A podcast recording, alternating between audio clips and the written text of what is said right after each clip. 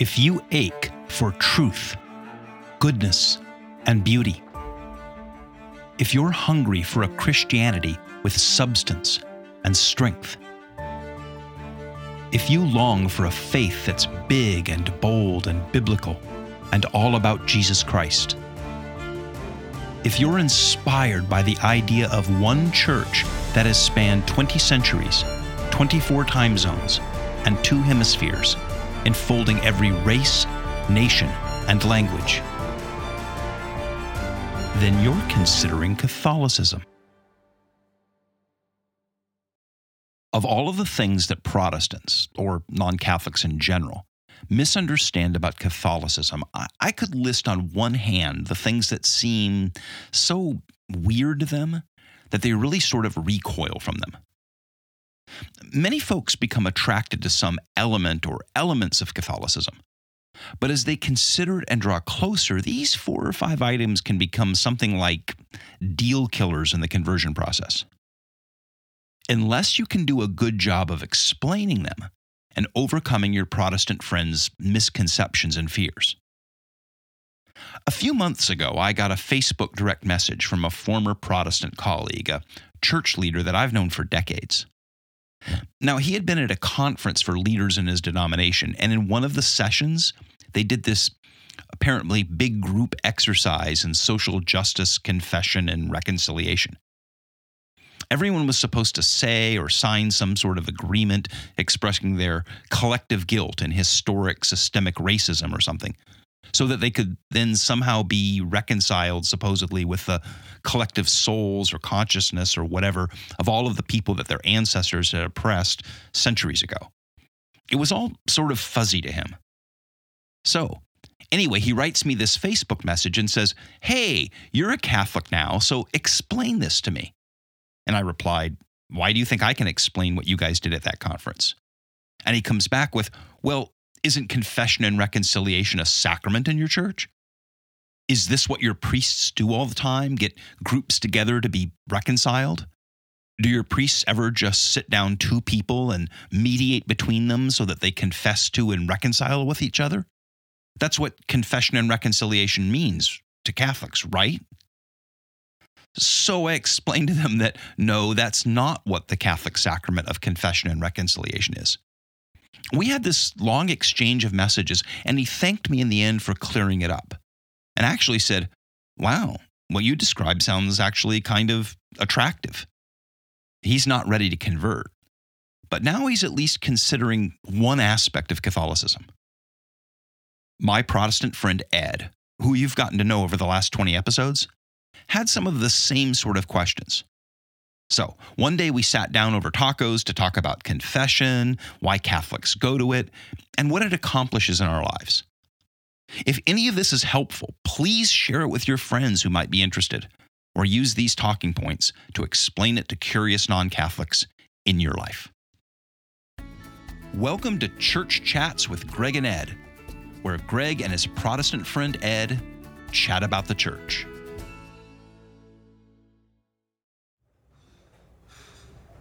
Okay, so confession. Yes, right. confession. Yes. That's that's maybe the thing that most of my Protestant friends and me all of my life that was the big deal. What's the big deal about confession? There's all kinds of jokes about confession, and some of them are actually pretty funny. right. um, but that's that's the thing that uh, that was a mystery to all to, to me as a Protestant right. as a kid, and uh, and it's intriguing to me because I, I, just have not known much about it. I've never been in a confessional. Right. Right. You know? Well, I mean, for one thing, it's uh, between if you look at the sacraments between sort of Protestant and Catholic, it's the most glaringly, obviously different. Right? right. So Protestants, we have you know baptism and and the Lord's Supper or communion, right. they meet maybe there's different interpretations of them, or so they're sort of you know kind of executed a little bit different, right. but those are still there, uh, and there's still a you know marriage might not be matrimony might not be a sacrament in the Protestant church, but there is marriages and Christian marriages. Right. But the one thing that there's no equivalent to, maybe that's a good way to put it, there's like no equivalent in Protestantism to confession. So it just stands out as this like really different, unique thing. Right.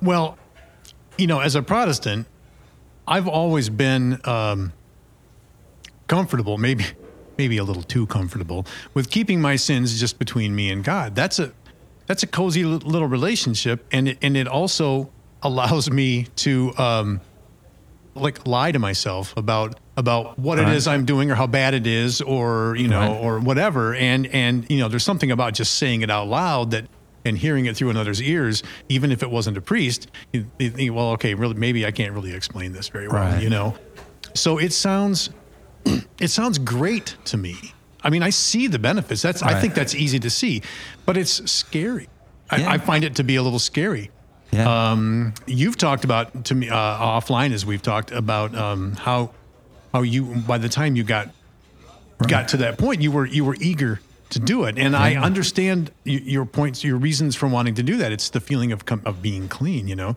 but I didn't understand until recently when we began talking all about this stuff um, that the Catholic Church considers the priest God's representative right I, I just didn't with the actual authority to to bind and loose. Right. Like, whoa.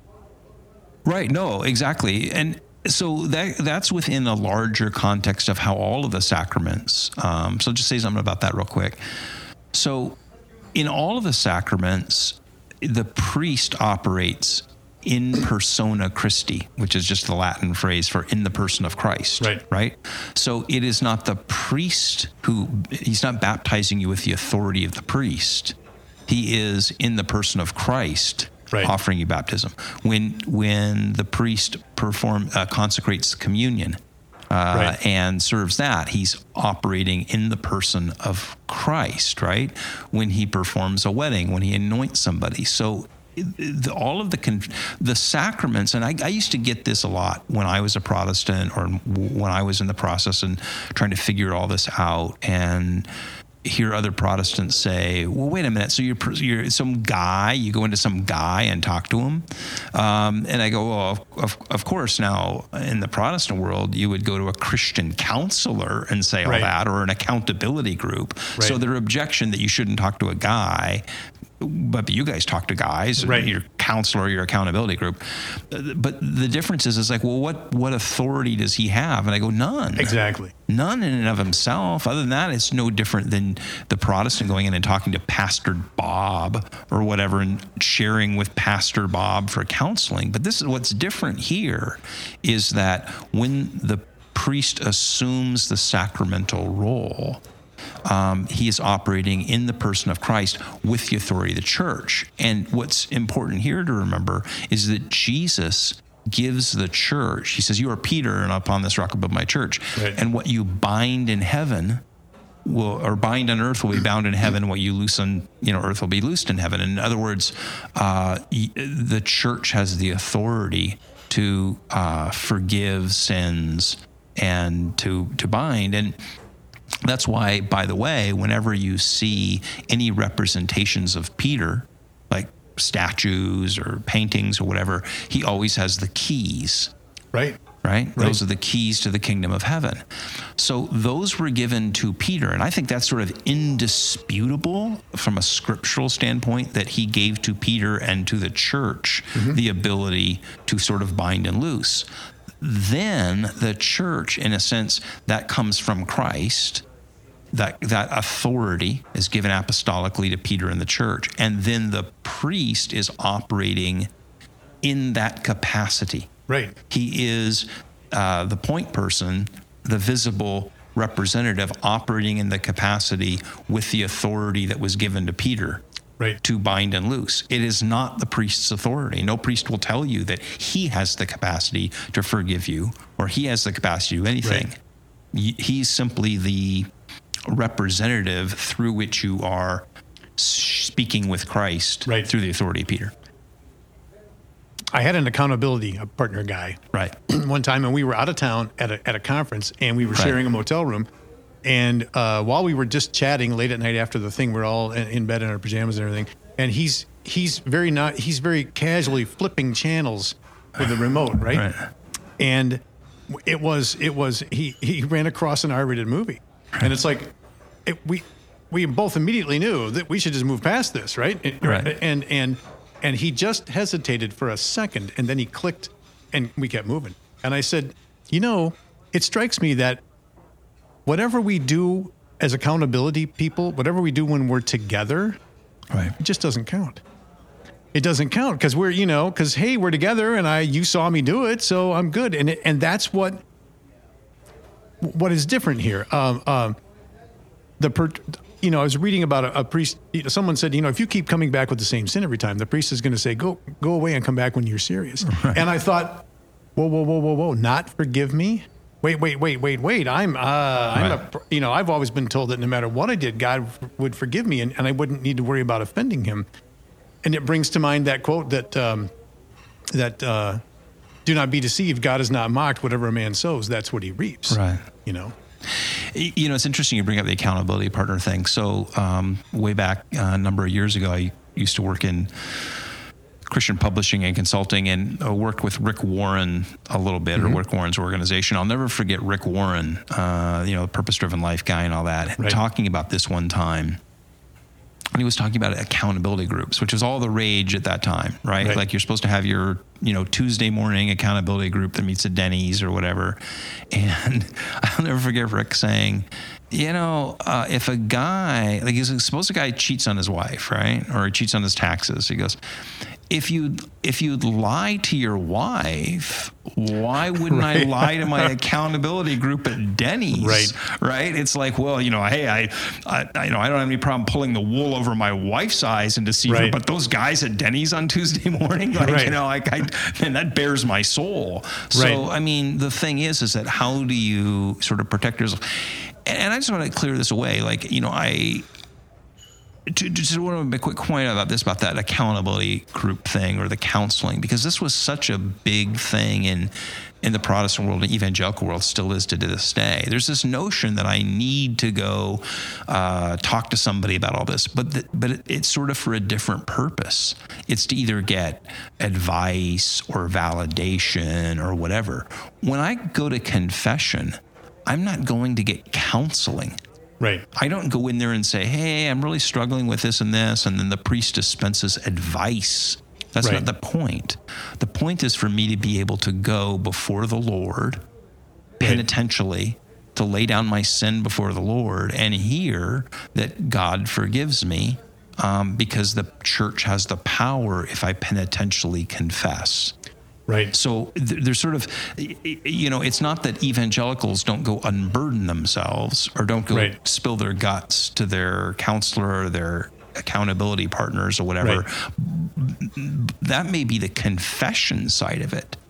But what's really important here is to remember that the sacrament, a lot of people call it confession, mm-hmm. but it really is confession and reconciliation. Right. And and a lot of times you'll, those are terms become interchangeable. A lot of people will talk about they call the sacrament the sacrament of reconciliation. In fact, the church actually officially calls it the sacrament of penance and reconciliation, mm-hmm. because this is the difference. Is when I I can go to a counselor, I can go to my accountability group, I can go to whatever my AA meeting, and I can I can spill my guts. I can confess. That's what I do. What I can't receive there is absolution. Right.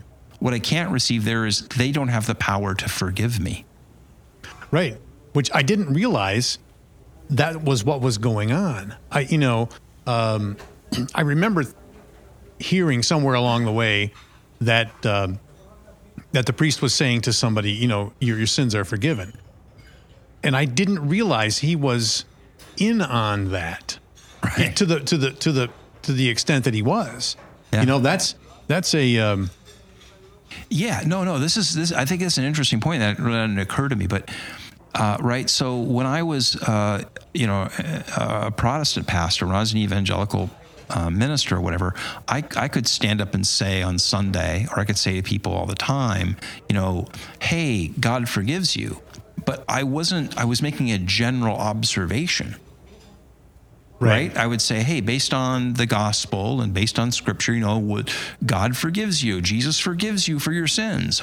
I wasn't actually in any case that wasn't a verb it was just an observation i wasn't able to actually tell you you were forgiven or Right. pronounce forgiveness or offer you forgiveness. I could just say, hey, in a general way, God forgives everything, so I'm sure He forgives you.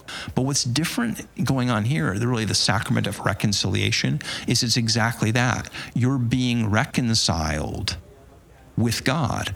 And you- you're being rec- and someone say, well, why can't I just go to God on my own and do it, right? But but on your own, you don't have the power of the, the keys of the kingdom that were given to Peter and to the church. You know, I can just feel forgiven. I think God ought to forgive me. The pastor can say in a sermon in a general way, everybody here is forgiven, like a Right. group thing. But what none, no one of them, none of them have, or none of those situations do you have, is the capacity to say, someone with authority, spiritual authority, Right. is able to pronounce declarative to you to actually absolve you. I mean, that's what happens uh, when you go into the confessional and you uh, confess your sins and you make a good confession and you commit to uh, there's the act of confession which you say these these are my sins and i'm sorry for them Right. right the priest is able to save you by the power of christ i absolve you Right. right? Um, I, I, standing as a representative of Christ with the power of the church given through Peter, I pronounce that you are absolved of your sins. And that is, that's what I can't hear from a counselor. I can't hear that from my accountability partners. I can't hear that from really anybody. I remember feeling that talking to a Christian counselor, Right. the feeling that I don't you dare let me off the hook. Right. I'm not here feel better. Right. I'm here because this is bothering me and it's going to bother me until it's settled. And if there's something I need to do, Right. then you need to hold my feet to the fire. You know, Right. I'm, I'm giving you $80 an hour. I, I- you know, For that, I could be drinking and, Right. and forgetting my problems, but I'm not. I'm here, and I want to. I, I want to get past this. Right. Um, But in the end, what could that counselor actually, what did that counselor have the capacity to actually say to you? It could give you advice, right. right? Um, but that counselor never had the capacity to tell you you were forgiven. The counselor could say, just like in in in, in an AA group, go and find the person that you offended, Right. and that person could say, "I forgive you from my, for my part." But of course, none of them can forgive your sin, pronounce you absolved from sin before God. There's only, in all of Scripture, the only capacity that, that's ever addressed for that is when when Jesus says to Peter and through the church, you have the power to bind and loosen the keys to the kingdom, and and that's the the unique power of the church. So I found um, we've talked about Chesterton before, and I had not read much of him until the last year or so. And I found his essay "Why I Am a Catholic," which I thought was a wonderful title. Um, and and I, I just read this the other day. Um, he said Catholicism is the only thing that really prevents a sin from being a secret. Um, and so this this approach to me seems to be much more sober Right. than than the approach I'm used to. Like Right. Ed, this is serious. You know, um, this is this is your soul we're talking about here. This Right. is this is a God. It isn't like he missed that thing that you did and, Right. and didn't see. Went over his head and he wasn't looking that he wasn't looking Right. and he, and he, and you got away with it. Um, you know, either you're going to fix this and deal with it or you're not. Um, but it was it, the way I've lived my Christian life. It was pretty easy to do that. It was Right. easy to say, well, you know, um, hey, I'm really sorry, God. I didn't mean, you know, I know I shouldn't Right. have done that. Um, but there wasn't any bite Right. in it. You know, it didn't have any teeth. Well, I mean, right? I mean, you can be sorry, uh, and you should be, right? And a lot of us, I think, generally are. I mean, I was a Protestant, I think that I'm going to come back to this issue, uh, the two halves to this thing. The sacrament actually is, in a sense, the sacrament of reconciliation because uh, confession is what I do. So think of it like baptism. I come forward to the baptismal font, Right. but the actual act of regenerating me in baptism is done by the priest or the pastor, whoever, right? Uh, by Christ through them, Holy Spirit through them. The same thing with communion. even in the Protestant church. I come forward for communion, but the act of me coming forward isn't what affects a change in me. It is Right. the, the through the the bread and the wine. I'm you know I'm you know I, I have community with Christ. I've made one.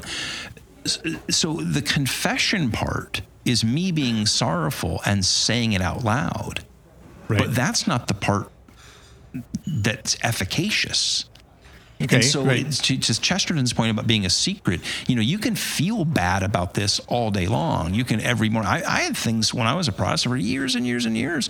I would just endlessly pray to God. I'm so sorry for this. I'm so sorry for this. I'm so sorry for this. I'm so sorry for this. I'm so sorry for this. sorry for this. Right. Well, I couldn't when I was in my process of becoming Catholic and wait finally go and be finally released from that Right. uh, from feeling bad and from feeling sorry. And so Right. by going into the confessional for the first time and being able to say, these are the things that I'm sorry for, and to hear Christ's representative through the church be able to say to me, You are absolved. It's over.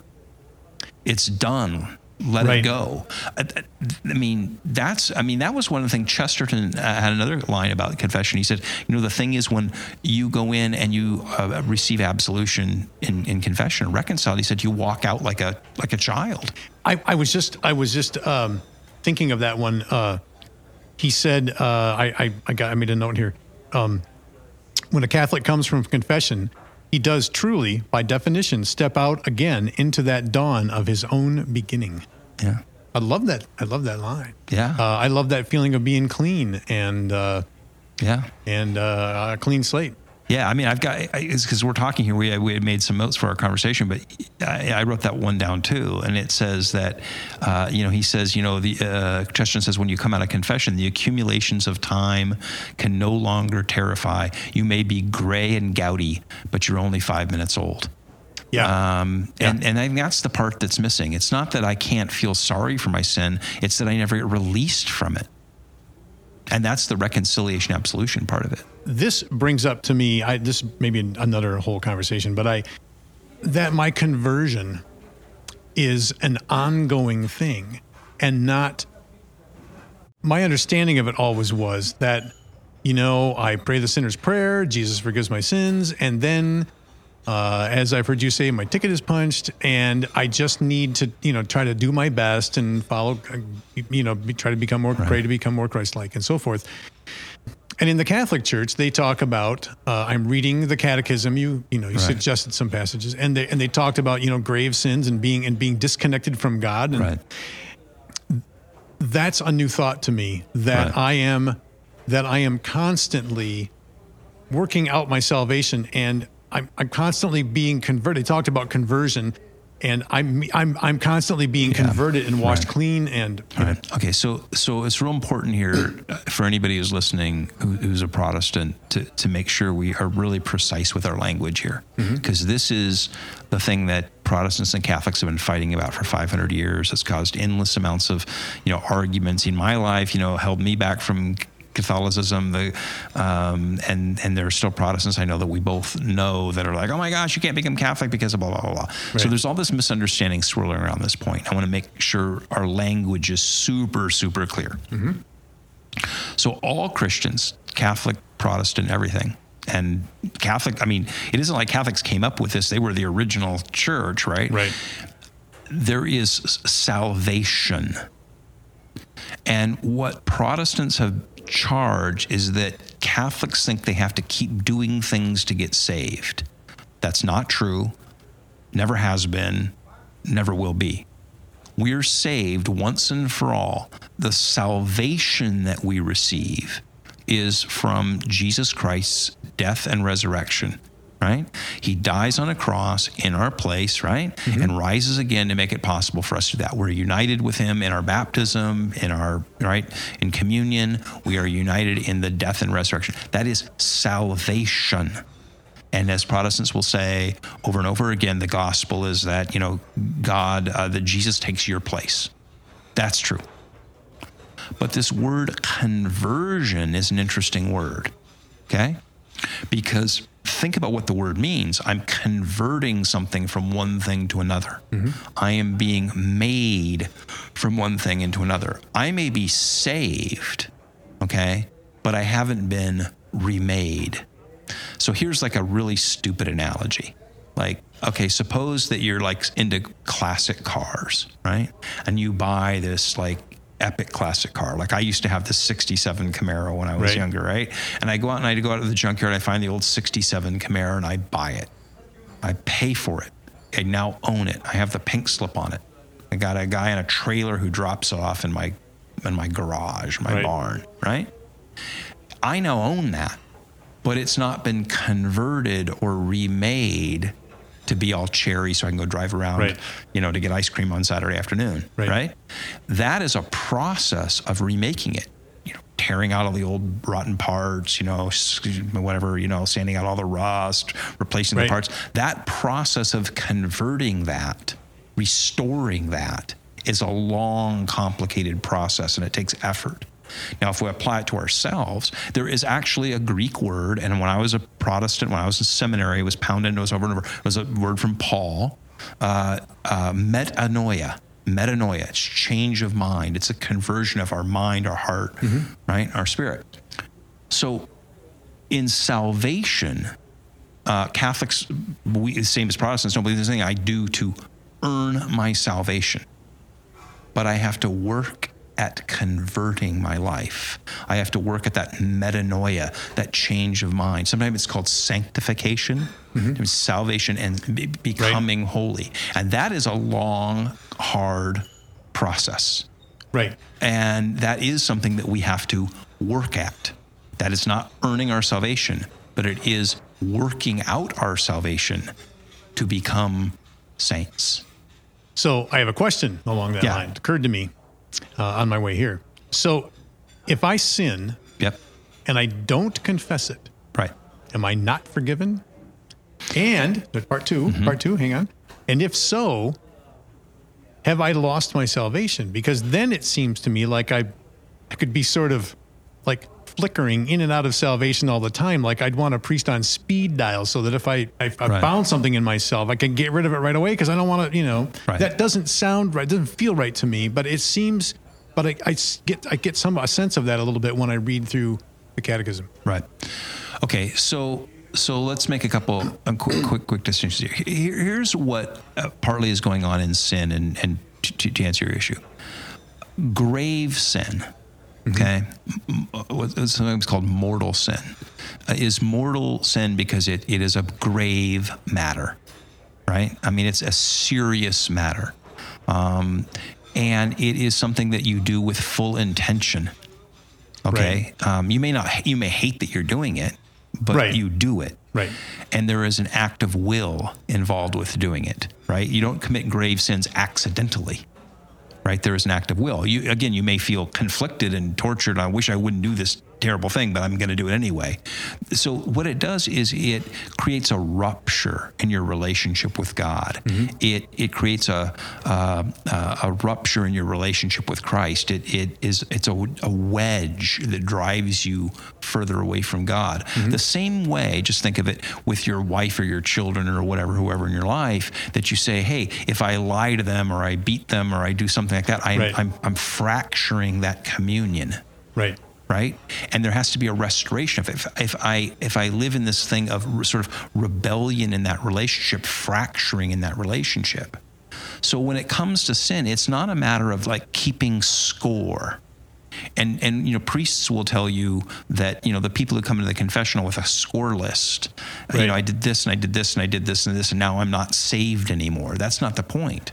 But when we sort of persist in doing things that fracture our communion and our relationship mm-hmm. with Christ, those are things that have to be worked through in that relationship the same way with anything else.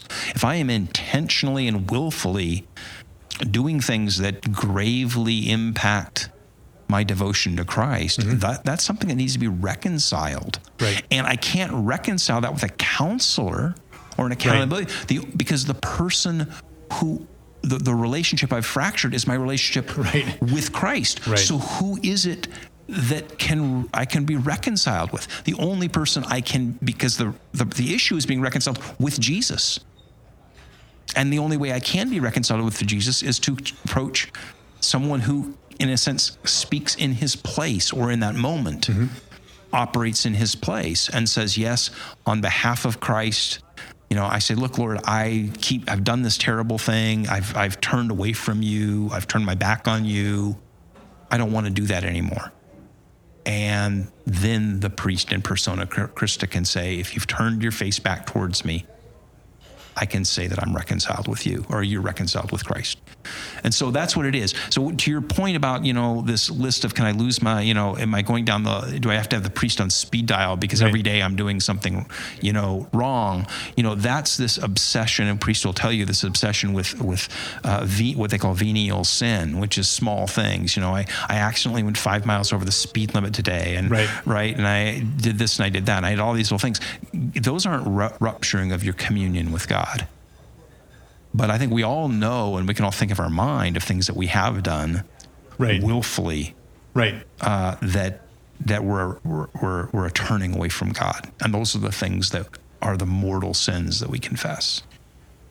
And I can see that if you regularly come and talk to the priest in the confessional, right, and go through the process, that you'll just be always you'll you'll be far more aware of it. Yeah. Um, it would be easy. It's just, you know, it just makes the whole thing a little more serious.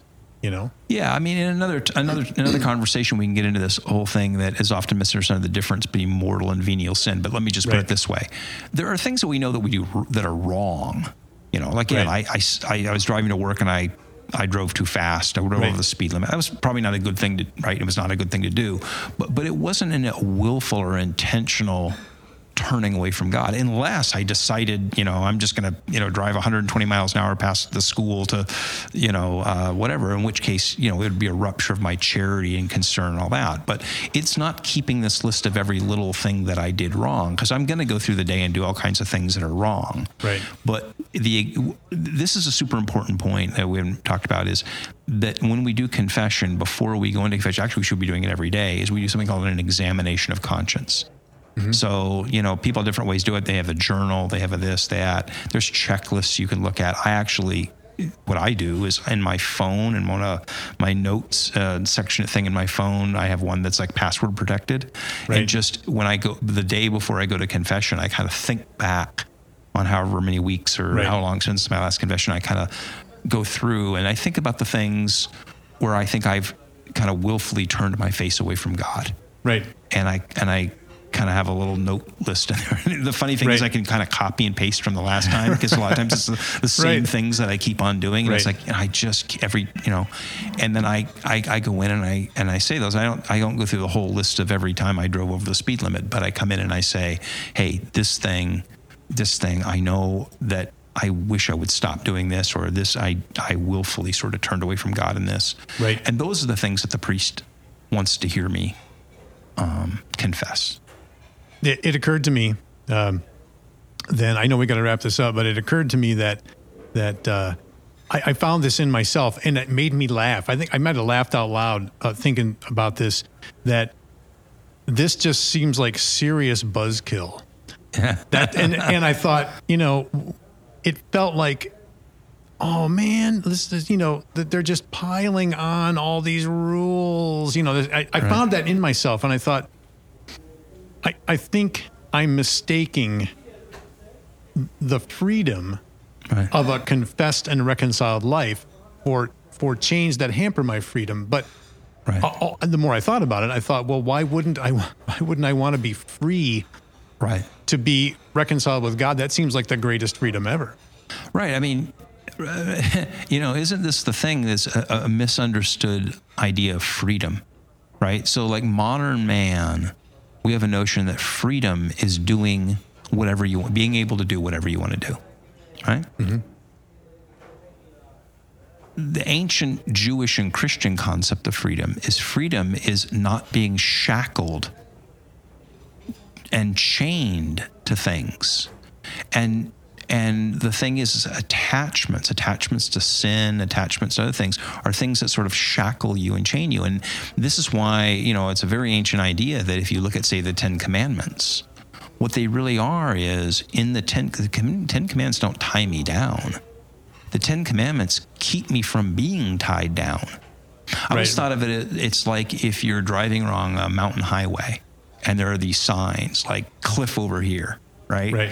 You know, um, all these like warning signs. You know, don't swerve over here. Here are the guardrails. And if you if you don't pay attention to like the curve signs and all this kind of stuff, you're going to go off the guardrail. And in a sense, the Ten Commandments uh, or or God's commandments are things that actually give us freedom because freedom is being able to go down the road without driving Right. off the cliff or getting stuck in the snow. And so what we are trying to do is avoid those things that, that tie us down. And that's what sin is. It pulls us away from God. And freedom is is is being able to enjoy fully who God made us to be and the life he offers us. So, yeah, I mean, the confessional is is a thing that is often misunderstood, but um, it really is, um, you know, profound. And I, like I said, when I when I was in my process of, of becoming Catholic, it was the the sacrament I couldn't wait to do because, in a sense, it was the one thing I mean that I've, I'd never been able to do in my life up to that point. And I always kind of there's a moment in which I you, you know you feel this reluctance because you have to go in there. Uh, but every like Chesterton said, I walk out and I go, why didn't Right. I do this sooner? I, I again another thing too is I can't speak for other people, but I can speak for myself. That knowing that I'm going to have to confess it often is a way right. it puts a check on my behavior. Yeah, I because yeah. like, ah, I, do this thing I know I should do, but oh my gosh, in a couple of weeks I'm gonna have to go in and confess it. No, and then I'm that's gonna be just like I don't want to do that. Right. Like that's not not the, the prescript, but it, uh, it's kind of embarrassing and, ash- and I'm sort of ashamed of Right. myself and like I don't want to do that anymore. And that, but that's that process of converting my life. Right. That's that process of conversion, of metanoia, of change of life, of sanctification. What, yeah, what freedom is there other than the freedom to be in a relationship with God? I, Yeah. there, there isn't any other freedom, I think, that has any meaningful definition at all. Right. Well, uh, look at people we know, right? Look at people in our lives. When you look at people who um, sort of live, I want to do whatever I want to do, so often what ends up happening is they end up becoming slaves to something. Mm-hmm. Up becoming slaves to whatever it is, you know, Right. Money, drugs, this, that, whatever. I mean, you pick your thing, Right. um, narcissism, whatever. But you know, it strikes me that even counseling or, th- or psychotherapy is Sure. is going in there trying to figure out how my- to, to liberate myself from all the junk and all the Right. messes I've made in my life, and how much better is it if I can avoid making those messes and being free to them. But again, that's still a therapeutic model, and the confessional isn't therapy. I remember one time. Um, I, I hadn't been a Catholic for very long, and I went into uh, I was actually in another town and I was traveling, and so I went into the went into confession because I had it on a Wednesday night. and I was happened to be in town, and so I, I find this church and I go in and I go to the confessional. I start. I had my little phone notes and I Right. started going all this stuff, and I kind of guess with I must have gone off on a tangent about things that I was really struggling with, and then the priest, you know, sitting on the other side of the little uh, curtain there uh, says to me, um, "This is now we're getting into like counseling and spiritual Right, right. direction, and that's like I've got like 27 people in a line outside. Right. So can you just get to the Yeah. the things that you want to bring before the Lord and confess? And if Right. you want to make a go get counseling, then that's a, a different Yeah. thing, you know. And um, and that's why when we do go in the confession confessional, it's you know number and ki- uh, kind and number, kinder and number. I mean, the, the priest doesn't want to hear you necessarily, you know, rattle off Right. everything. It's, you know, uh, like a counseling session, but it's it's these are the ways that I have turned away from God Right. Yep. since my last since the last time I was absolved. I, I was made I was absolved of my sin, and then since then, these are the ways I've turned my face away from Christ, and I and I I want to be reconciled with Jesus. So this is uh, so. By the way, this conversation we're having uh, it's coming up to Lent here and Ash Wednesday. Right. So uh, this is a great opportunity because that's the season, forty days in which the church uh, uh, celebrates but practices penance and confession. And uh, so well, I'm sure we'll talk more about that. We've got some interesting things planned for, for Lent, and uh, you and I are going to do a couple things. To, Yeah. Looking forward to it. yeah, it'll be good stuff. Thanks, Ed. Yeah, you're welcome. Looking forward All right. to more. All right, bye.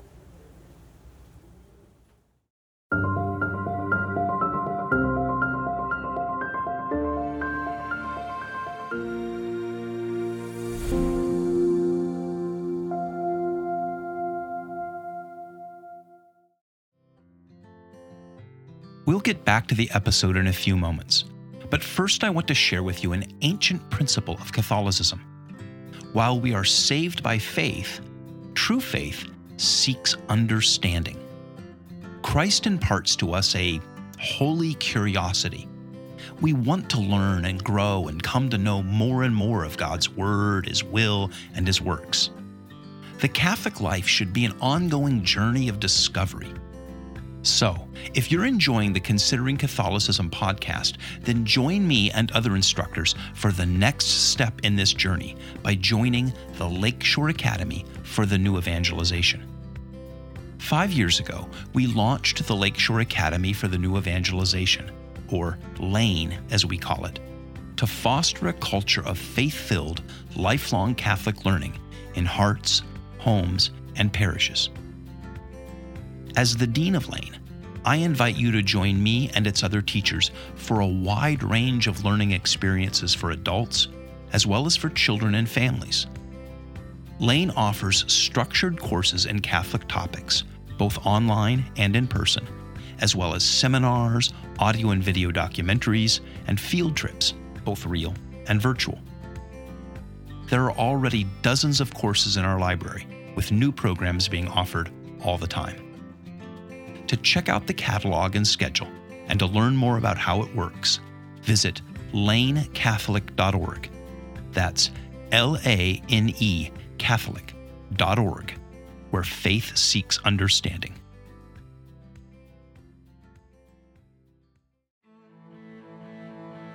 Thank you for listening. Considering Catholicism is produced by One Whirling Adventure, a 501c3 nonprofit organization with a simple mission to excite and educate people about historic Catholic Christianity and to equip them to live, share, and defend it in the 21st century. We depend completely on your generous donations. Learn more and consider supporting our ministry by visiting onewhirlingadventure.org.